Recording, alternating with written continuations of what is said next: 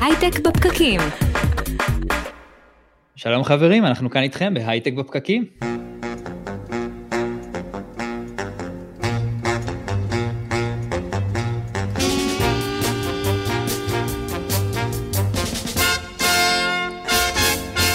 אהלן, אנחנו איתכם מדברים על יזמות, סטארט-אפים, טכנולוגיה והעתיד.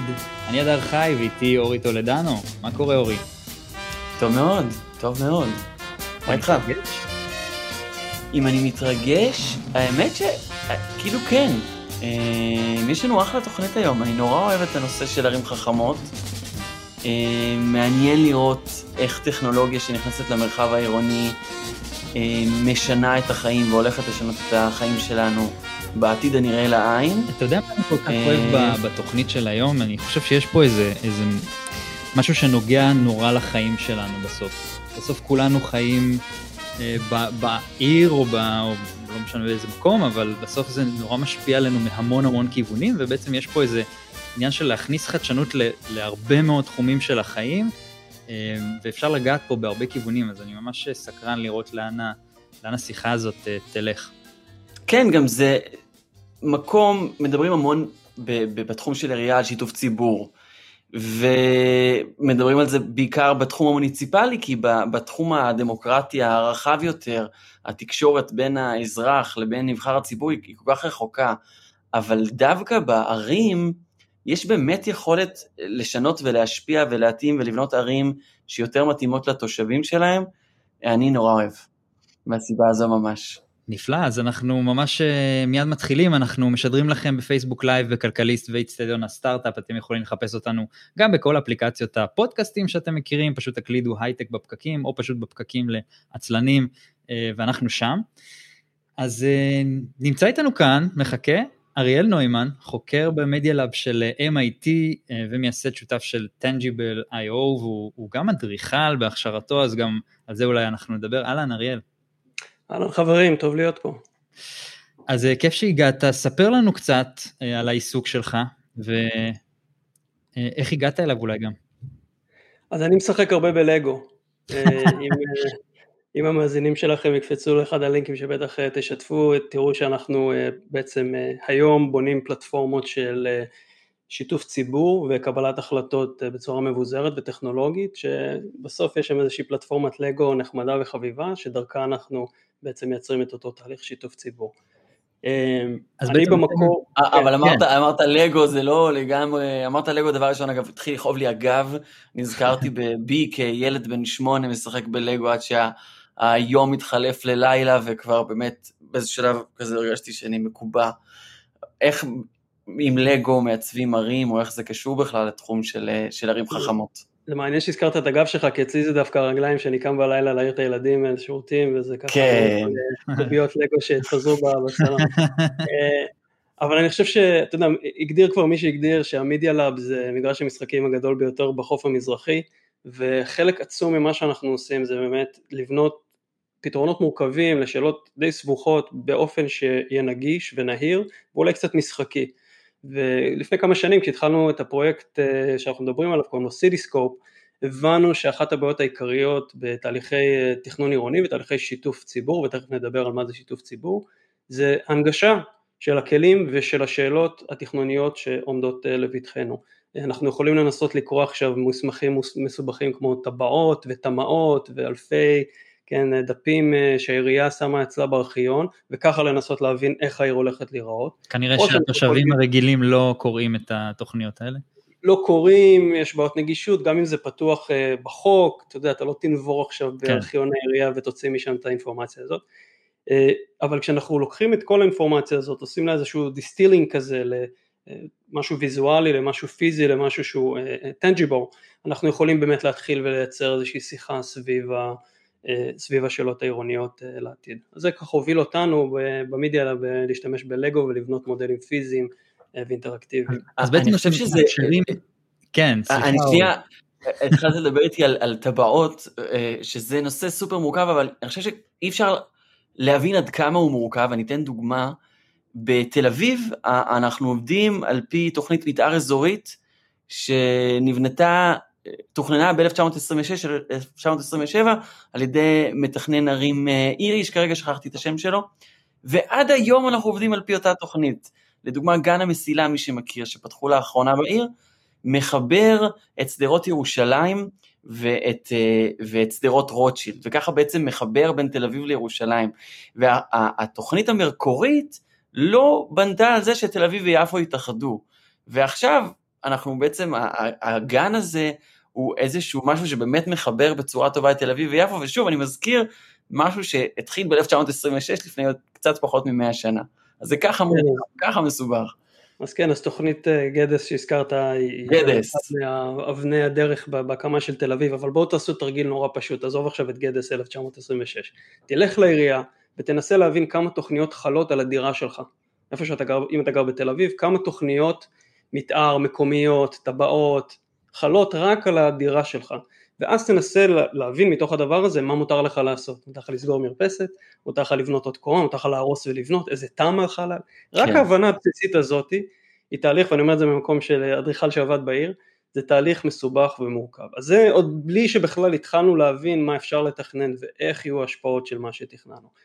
אה, כל הדבר הזה שוב, זה לא קורה רק בישראל, ישראל יש את הבעיות שלה, אבל זה לא נגמר בארץ, ראינו את זה באירופה, ראינו את זה בארצות הברית, ראינו את זה בדרום מזרח אסיה, אה, ערים זזות לאט ואיתם התהליכים שלהם אה, זזים אה, לאט לא פחות, יש הרבה רגולציה, הרבה מאוד בירוקרטיה. ואנחנו הבנו שבסופו של דבר אם אנחנו לא מייצרים תהליך תכנון אלטרנטיבי אנחנו ניתקע עם הערים כמו שאנחנו רואים אותם, אני לא רוצה ללכלך על ערים ספציפיות בישראל אבל דמיינו לעצמכם ערים חדשות שוואלה הן לא, לא באמת פורחות, כדי לקנות חלב צריך שתי מכוניות, כדי להוריד כן. את הילד לפארק הוא צריך לעבור איזשהו שש נתיבים, זה נובע ממקום של תכנון, זה נובע ממקום שפשוט לא היה תהליך תכנון אידיאלי באותם מקומות. ואז בעצם אתם מאפשרים באמצעות לגו לתת לאנשים לשחק עם לגו ובעצם לבנות את הדרך האידיאלית לתכנן את הדברים? אז הלגו הוא כאילו cherry on the top, כן, זה כאילו המדיום yeah. כן. בסוף שדרכו אתה לוקח 30 איש, גם עם מניבות וחליפות, והם, אתה יודע, משתחררים מכל הכבלים שלהם ומתחילים להרגיש בבית. אבל בעצם ב underlining של המערכת הזאת יש הרבה מאוד מודלים וטכנולוגיה שבעצם לוקחת סימולציות ומידול עירוני שבעבר היה לוקח לפעמים חודש כדי לקבל תשובה אחת או שתיים, או היית צריך להחזיק מחשבים דולקים עכשיו שבוע שלם, ואנחנו מנסים להריץ את כל המודלים האלה בזמן אמת.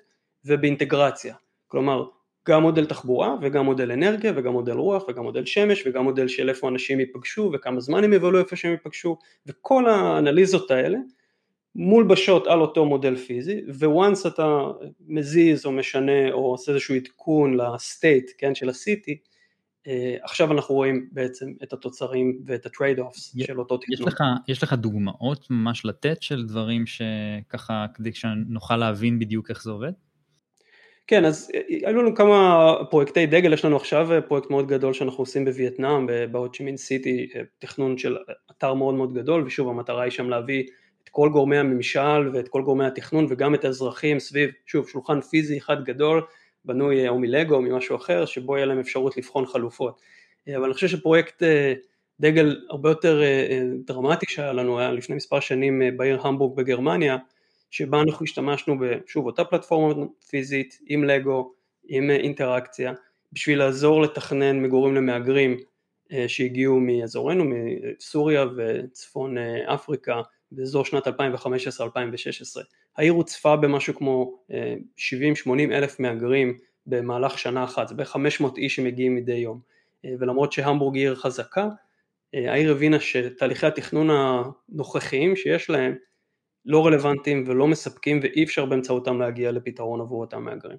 אז אה, ראש העיר אה, הופיע אצלנו פיזית אה, במעבדה שפתחנו בעיר המבורג ואמר חברים יש לכם שלושה חודשים לבוא עם פתרון אחר וזה הוביל אותנו בעצם להעתיק את כל אותו רעיון שעד אותו זמן היה פחות או יותר שוב משחק במגרש המשחקים הגדול בחוף המזרחי ולהניח אותו במרכז העיר המבורג ולתת לתושבים ואזרחים ומקבלי החלטות ערב ערב לבוא ולשחק בלגו ולמעשה להבין איפה כדאי ואיפה נכון למקם את אותם אה, אוכלוסיות מהגרים ושוב היה שם פידבק זאת אומרת הם מניחים את הקובייה המערכת ישר אה, מצביעה על כשלים או בעיות אז ב... איזה פידבק לדוגמה המכונה נתנה? אז נגיד שעכשיו אנחנו רוצים למקם 20 משפחות בחניה פנויה, כן, איזשהו חניון קטן שוואלה יודעים שיש שם רק 4 מכוניות כל יום, יכלו במקום אחר, נמקם שם עכשיו בנייה למהגרים. אבל ברגע שאתה מניח את זה שם, המערכת מציפה אינפורמציה למשל על קווי מתח גבוה, זיהום קרקע ליד, רעש שמגיע מהרכבת, הגרמנים נורא נורא אובססיביים לרעש שלהם, אז אם יש רעש במרחק מסוים אתה לא תוכל לבנות שם, כל מיני פרמטרים וקריטריונים כאלה שנקבעו כמובן על ידי הרשות המקומית באותו מקרה, והם הכתיבו את תהליך התכנון, אז יש כל הזמן פידבק, האוכלוסייה נותנת את המקום, המערכת מגיבה וככה דרך אה, תהליך של אה, שעתיים שלוש הם גומרים את המשחק עם איזשהו setup כזה שהוא כמובן setup דיגיטלי אז כבר באותו רגע אפשר לעשות לו, אה, לשלוח אותו לעירייה והיו מקרים שיום אחרי זה למחרת בבוקר כבר קיבלנו אישור על הקמה של בנייה, בניין באותו מקום, תהליך שבדרך כלל, לפחות מה שהבנו בגרמניה, לוקח חמש עד עשר שנים. וואו, מטורף. זאת אומרת, לקחתם תהליך שלוקח חמש עד עשר שנים וקיצרתם אותו בגלל הפידבק לופ הכל כך מהיר אה, בזמן אמת. בעיקר בגלל שהסרנו את החסם העיקרי שהוא שיתוף ציבור. אה, בגרמניה וגם בהרבה מקומות אחרים בעולם המערבי היום השיתוף ציבור הוא סוג של בטלנק גם אם יש תוכנית שהיא מאוד מאוד טובה ומתקדמת יפה במסדרונות העירייה בסופו של דבר כשהיא מגיעה לשלב שהציבור צריך לאשר אותה הרבה פעמים יש שם איזשהו אה, כזה שלוקח הרבה מאוד זמן ואז back and forth עם המתכננים ועם מקבלי ההחלטות פה החסם הזה הוסר ראשון עוד לפני שעשינו איזשהו תכנון החסם הזה הוסר ועכשיו אפשר לרוץ בתהליך אה, תכנון הרבה יותר מהיר. זה נשמע כמו משהו שאתה יודע, צריך אה, להקים סביבו סטארט-אפ או, או אתה יודע מה, לעשות אותו בכל העולם, בכל, אה, בכל עיר להוריד את, ה, את החיכוך הזה. אנחנו נשמח, זה, זה החזון בסופו של דבר, לשנות את תהליכי התכנון inside out. אני חושב שאחד הדברים שאנחנו רואים זה שבכל המקומות שאנחנו מגיעים אליהם יש חסמים דומים. לא רק חסמים של שיתוף ציבור, יש חסמים של data, יש חסמים של אה, היכולת שלנו להשתמש באותו data או להצליב מקורות מידע שונים. כל העבודה הזאת, אגב במקרה של המבורג זה היה אחד הנושאים העיקריים, עם כל המערכות תכנון שיש להם וכל ה data שיש להם והם באמת pioneers אה, של open data עירוני ויש להם שם באמת מאגרי מידע נהדרים, עדיין היה חסר להם את אותם שכבות מידע שיאפשרו להם להבין איפה יש עכשיו זיהום או איפה יש אה, קווי מתח או איפה, אז באמת אחת הפעולות הראשונות שהם צריכים לעשות היא בכלל לייצר את הדאטה שדרכו הפלטפורמה תעבוד, זה אפילו לא רק השיתוף ציבור. אתה יודע אורי, אנחנו רגילים ל- לשמוע אה, אה, דאטה ו- וקבלת החלטות מבוססת נתונים ואולי קצת בינה מלאכותית בהקשרים שהם יותר, אה, לא יודע מה, שיווק, אה, קבלת החלטות עסקית, כן. הרבה פעמים, פחות אנחנו שומעים את זה בהקשרים של ה... אה, התכנון העירוני למשל, שזה כאילו ממש הערים, החיים שלנו, ואני חושב שזה אה, זה מדהים, אני חושב שיש פה המון המון אה, אספקטים שאפשר לגעת בהם. אותי מעניין אריאל, אתם לוקחים בחשבון גם, בסוף אתם באים קצת, זאת אומרת תכנון זה בסוף משהו שהוא לטווח ארוך, ולפעמים אתם צריכים קצת לחזות עתיד שהוא מאוד מאוד רחוק, והיום העולם מתפתח בקצב נורא נורא מהיר. אתם גם לוקחים בחשבון כניסה של טכנולוגיות חדשות, אה, שינויים קיצוניים שיכולים לקרות, זאת אומרת דברים כאלה גם נלקחים בחשבון במודלים שלכם? כן, אני, אני תמיד נזהר להגיד שאין לנו קריסטל בור, כן. אין לנו איזה כדור בדולח שדרכו אנחנו... תמיד אומרים את זה, מי, ש... מי שעוסק כן. ב... כן, בדיוק. יש לכם לגו. בדיוק, בין אם אתה עושה סתם Machine Learning לחיזוי בבורסה, או אם אתה עושה כן, בנייה של מודלים עירוניים. בסוף כל מודל, טוב ככל שיהיה, לומד מ data ומההיסטוריה של, של אותו data. אנחנו מסתכלים אחורה ומנסים למצוא פאטרנים ודרכם לחזות אה, קדימה. אה, אנחנו כן יכולים להגיד שבערים, או לפחות אה, באנשים שגרים בערים, ישנם פאטרנים חזרתיים שנכונים לא רק 10 או 20 שנה, אלא גם לפעמים אלפי שנים. כן, אחד מהם הוא המרחקים שאנחנו אוהבים ללכת בהם, או לנוע בהם, כן, mm-hmm. אנשים לא זזים, אף אחד מאיתנו לא הולך ברגל לעבודה חמישה קילומטר מדי יום, עכשיו כן, יש איזה כמה Outliers שאולי עושים את זה, אבל כשמסתכלים על אה, התנהגות בתוך ערים, ישנם איזה שהם מרחקים קבועים, כנ"ל לגבי commuting time, כן, הזמן שאנחנו נעמוד בפקקים, יש המון המון דאטה והמון מחקר שמראה בדיוק כמה זמן אנחנו מוכנים לעמוד בפקק ומתחת לזה יש ירידה מאוד מאוד דרסטית ששוב יש כמה Outliers שייסעו ארבע שעות כל יום לעבודה הרוב המכריע לא יעשו את זה.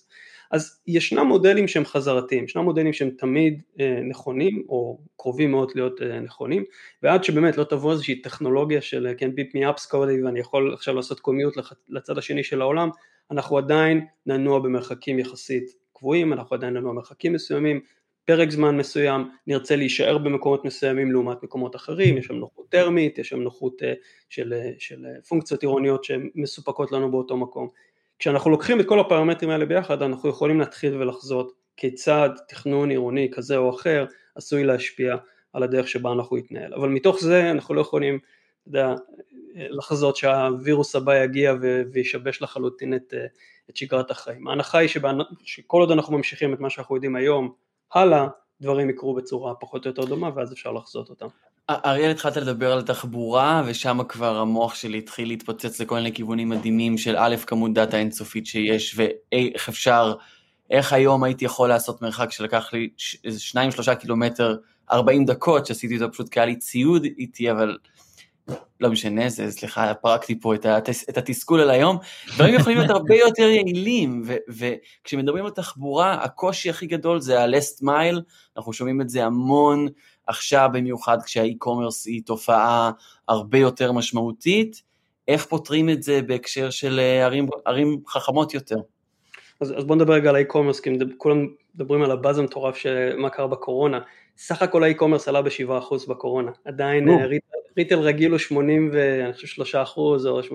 אבל זה עדיין בסביבות ה-20 אחוז, על כל חמישה דולר, דולר אחד אה, הוא ב e-commerce כרגע. זה נכון, זה נכון לגמרי שהייתה קפיצה, אבל אנחנו עדיין צריכים לזכור שמרב הרכישות והקניות ובעצם הפעילות העסקית שאנחנו עושים, חלק גדול ממנה עדיין קורה במרחב הפיזי, אז הנקודה ש, שאתה מדבר עליה, תנועה היא קריטית ומאוד מאוד מאוד חשובה.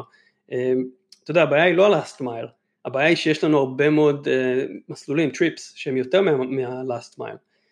אם התכנון העירוני שלנו, אם הסביבה העירונית שלנו הייתה מנגישה לנו את רוב הפונקציות שאנחנו צורכים ב day to day, באמת באותו מרחב של פחות או יותר מייל uh, רבוע, לא היינו צריכים לעשות כל כך הרבה נסיעות, לא היינו צריכים לעלות על הכבישים, לא היינו צריכים כל כך הרבה דברים. עכשיו זה נכון, אני לא, כן, אם אני צריך עכשיו בית חולים עם רופא ספציפי, אני לא צריך את זה במרחק מייל מהבית שלי.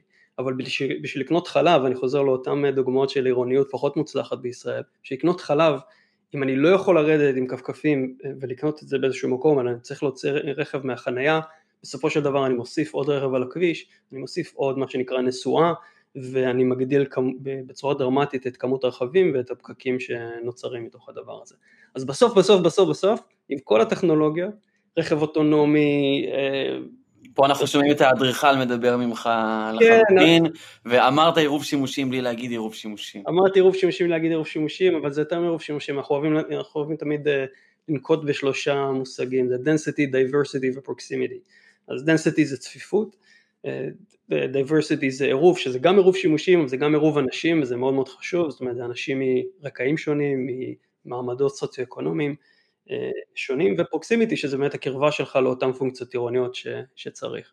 אז רק חזרה לתכנולוגיות, לא רכב אוטונומי יפתור את זה, לא אה, קורקינט חשמלי נטען כזה או אחר יפתור את הבעיה הזאת, בסופו של דבר אה, אין דרך להתמודד עם, ה, עם הצרכים שלנו בסביבה העירונית מלבד קרבה באמת לאותן פונקציות במרחק הסביר. אגב, אבל זה אוטונומי, זה, אבל זה נורא, כן, זה רלוונטי לערים מסוימות, כאילו אנחנו באמת לא נוקבים באותם ערים ש, שאנחנו יודעים ש, שהם כאלו, אבל יש ערים שכבר, שלא, אין מה לעשות, שיש מרחק אדיר בין בניין לבניין, וכן, אני צריך כנראה איזשהו אמצעי תחבורה בשביל לקנות חלב. אז אתה מגיע לעיר כזו וכן מתבקש לייעץ לה, מה עושים? לא, אז אתה נוגע בנקודה מצוינת. קודם כל, אנחנו נציף את מה שעכשיו אמרתי. כלומר, יש שם, בדרך כלל אנחנו פוגשים אה, דרג של קבלת החלטות שגם מסתכל על השנה קדימה, כן, של הפקקים וההתנהלות היומיומית, אבל גם ל-15-20 שנה קדימה, של איך אנחנו מתכננים את העיר אה, אה, מהיום והלאה. וכשמגלגלים תקציב ל-15-20 שנה, אנחנו רוצים שיהיה להם ב-state of mind לא איזושהי טכנולוגיית רכב או טכנולוגיית תנועה אחרת תפתור לך את הבעיות, אלא בסופו של דבר זה brick and mortar ופתרונות נורא נורא סטנדרטיים ופשוטים, בניינים קרובים אחד לשני עם פונקציות מעורבות. עכשיו כשאנחנו כן מנסים להסתכל על איך אפשר אה, להתמודד עם, ה, עם הבעיות הטכנולוגיות האלה, אחת הבעיות העיקריות שאנחנו רואים זה שנסיעות, הזכרת את ה-last mile, first mile, הנסיעות האלה קורות הרבה פעמים לא רק למייל הראשון והאחרון, אלא כל הנסיעה מקצה לקצה קורית ברכב הפרטי, כי הממשקים בינינו לבין תחבורה ציבורית איכותית הם מאוד מאוד בעייתיים. כלומר, אם אני עכשיו, כדי לצאת מהבית שלי ולעלות על רכבת או על אוטובוס שיוביל אותי לעבודה, צריך ללכת מרחק מאוד מאוד גדול, או להחליף חמישה שישה אוטובוסים שאין ביניהם ממשק, או כל מיני מערכות אחרות שהן לא באמת מתממשקות בצורה טובה, שם נוצר השבר ושם הרבה פעמים אנשים בוחרים לקחת את הרכב.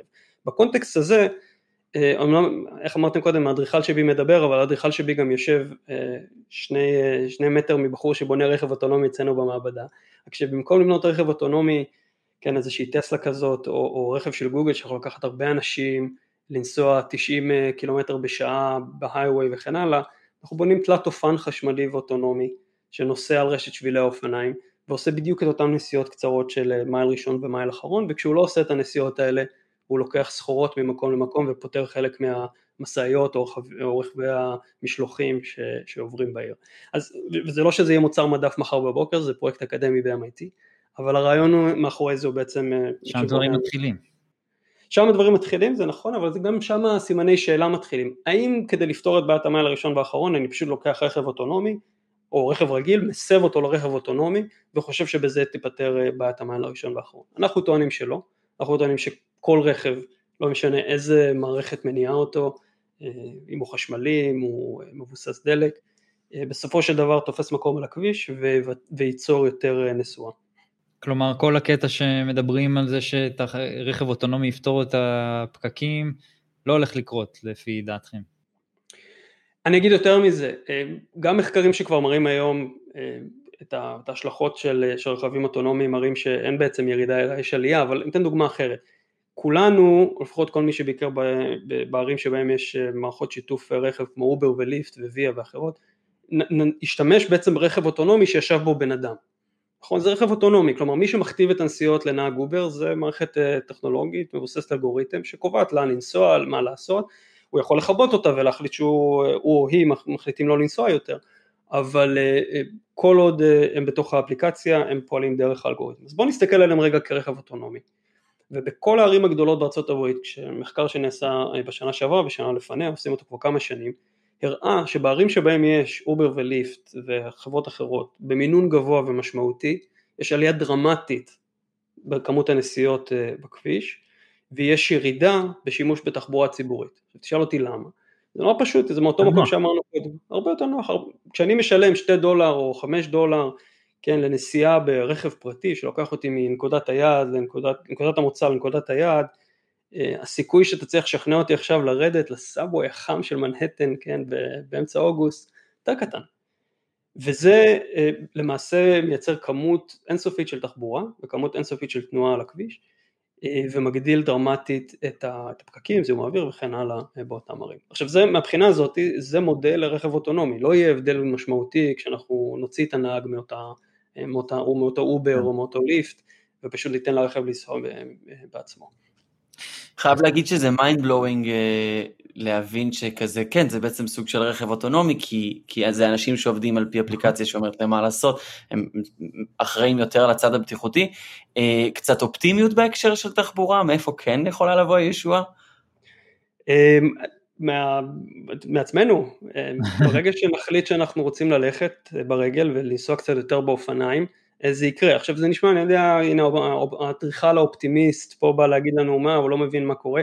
תראו, ראשי ערים גדולות, אה, ראשי ערים גדולות בעולם אה, מסיבים את הערים שלהם היום מערים מבוססות רכב לערים מבוססות אה, הליכה. יש פרויקט נורא מפורסם שקורה עכשיו ממש בפריז, שקוראים לו The 15 Minute City, עיר ה-15 דקות, שמשמעותו בוא ניקח את עיקר המרכזים בפריז ונהפוך אותם ממבוססי רכב, ממוטי רכב, למוטי הליכה ונסיעה באופניים.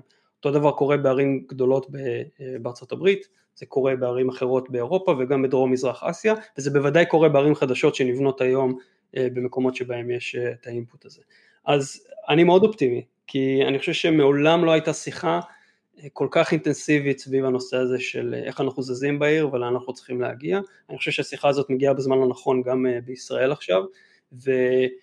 יש ממשלה חדשה, נכון? אז בואו נקווה שהם גם יסתכלו על זה דרך הפרספקטיבה הנכונה. אז, אז אם כבר מדברים על מקבלי ההחלטות, בסוף אתם מייצרים מערכות שבעצם תומכות בקבלת החלטות של אנשים, ואנשים מקבלים החלטות, ואנשים מקבלים החלטות על בסיס אינטרסים שונים, ואפשר להחליט החלטות על בסיס המון המון אינטרסים, ברור לנו שלא תמיד ספציפית לרווחת התושבים, או ספציפית לדברים אחרים. לפי מה מתקבלות ההחלטות בסופו של דבר? מי מקבל אותן? איך הדבר הזה? אולי תשפוך לנו קצת אה, אור על הנושא הזה.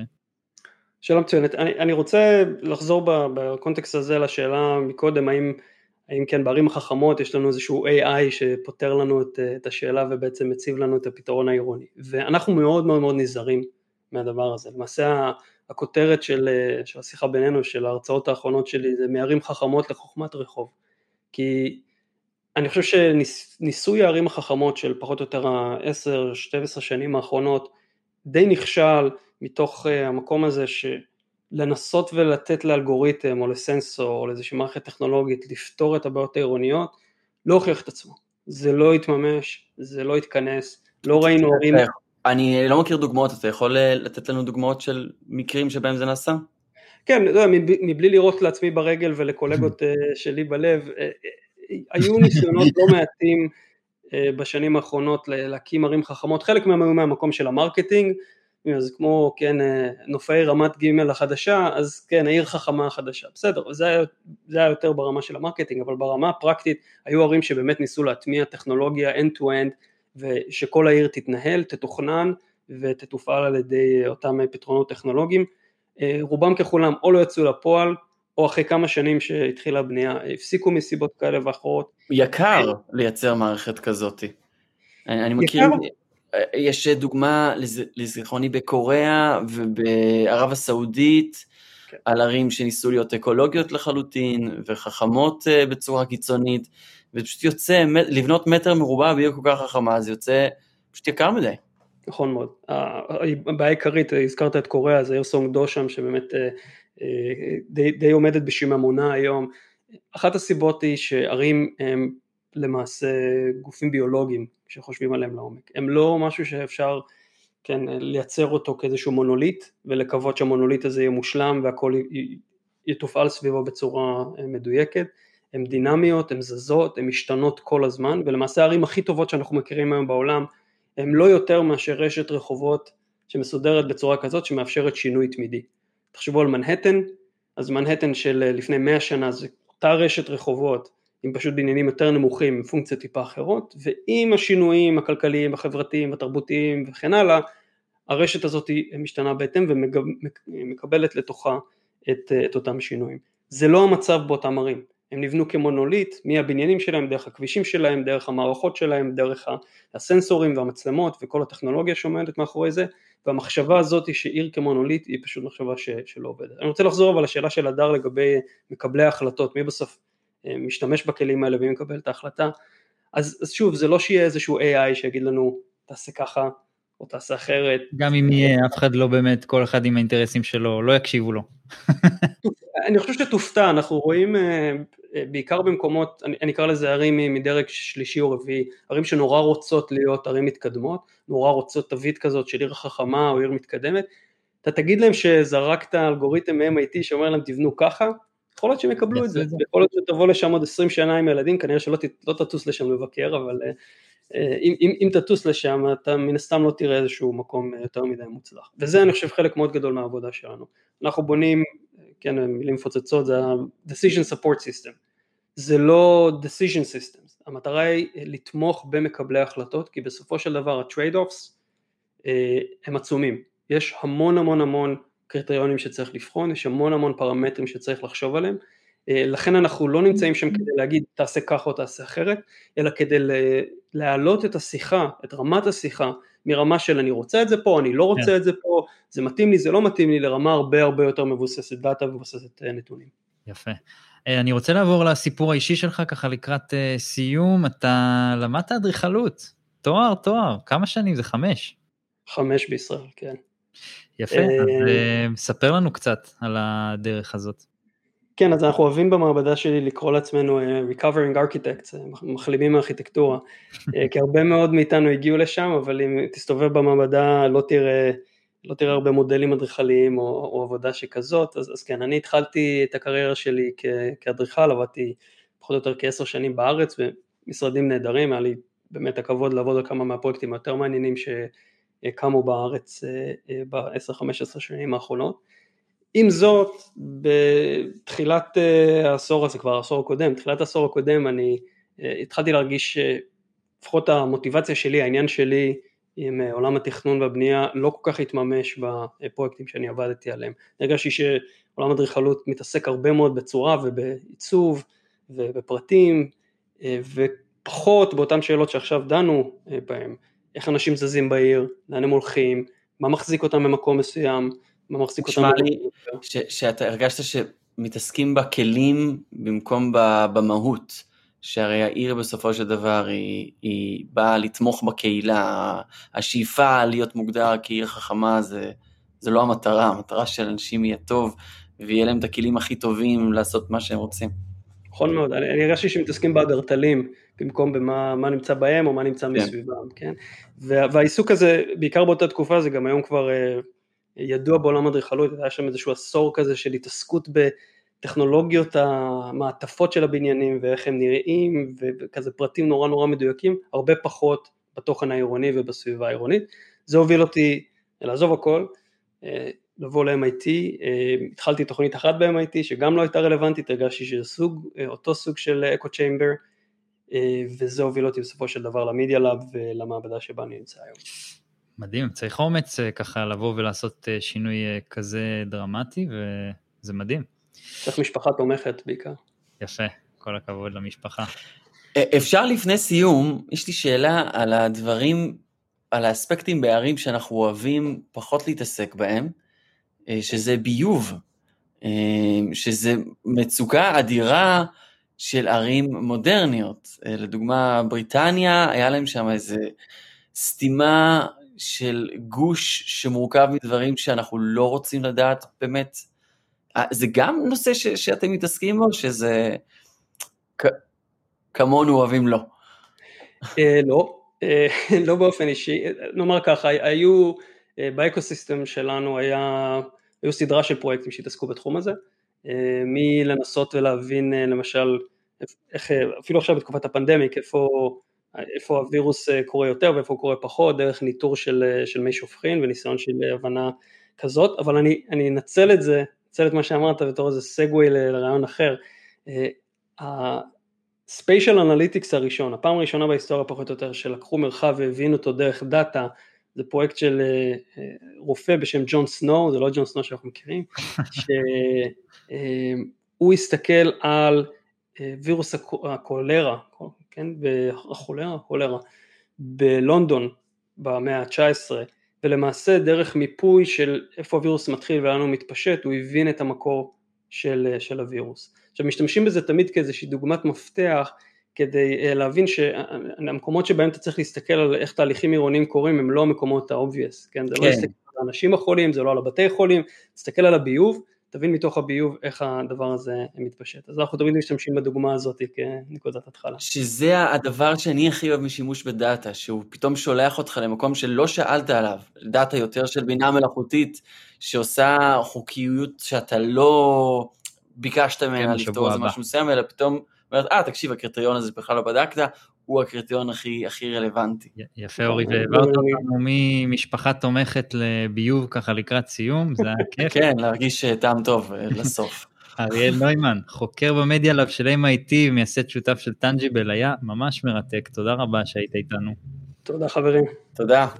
ואנחנו מתקרבים לסיום, תודה אורי שהיית איתי כאן. תודה דר חי שהיית איתי כאן. בכיף, בשמחה. תודה לנירית כהן וטל חי, תודה לכלכליסט ולרדיו תל אביב על שיתוף הפעולה, ואם יש לכם רעיונות לתוכניות או שבא לכם להתחבר לנו, אתם מוזמנים. קבוצה הייטק בפתקים בפייסבוק, לכתוב לנו מה שבא לכם. אנחנו משתדלים ככה לפתח שיחה אחרי ולפני פרקים. אנחנו הייטק בפקקים, להתראות בשידור הבא.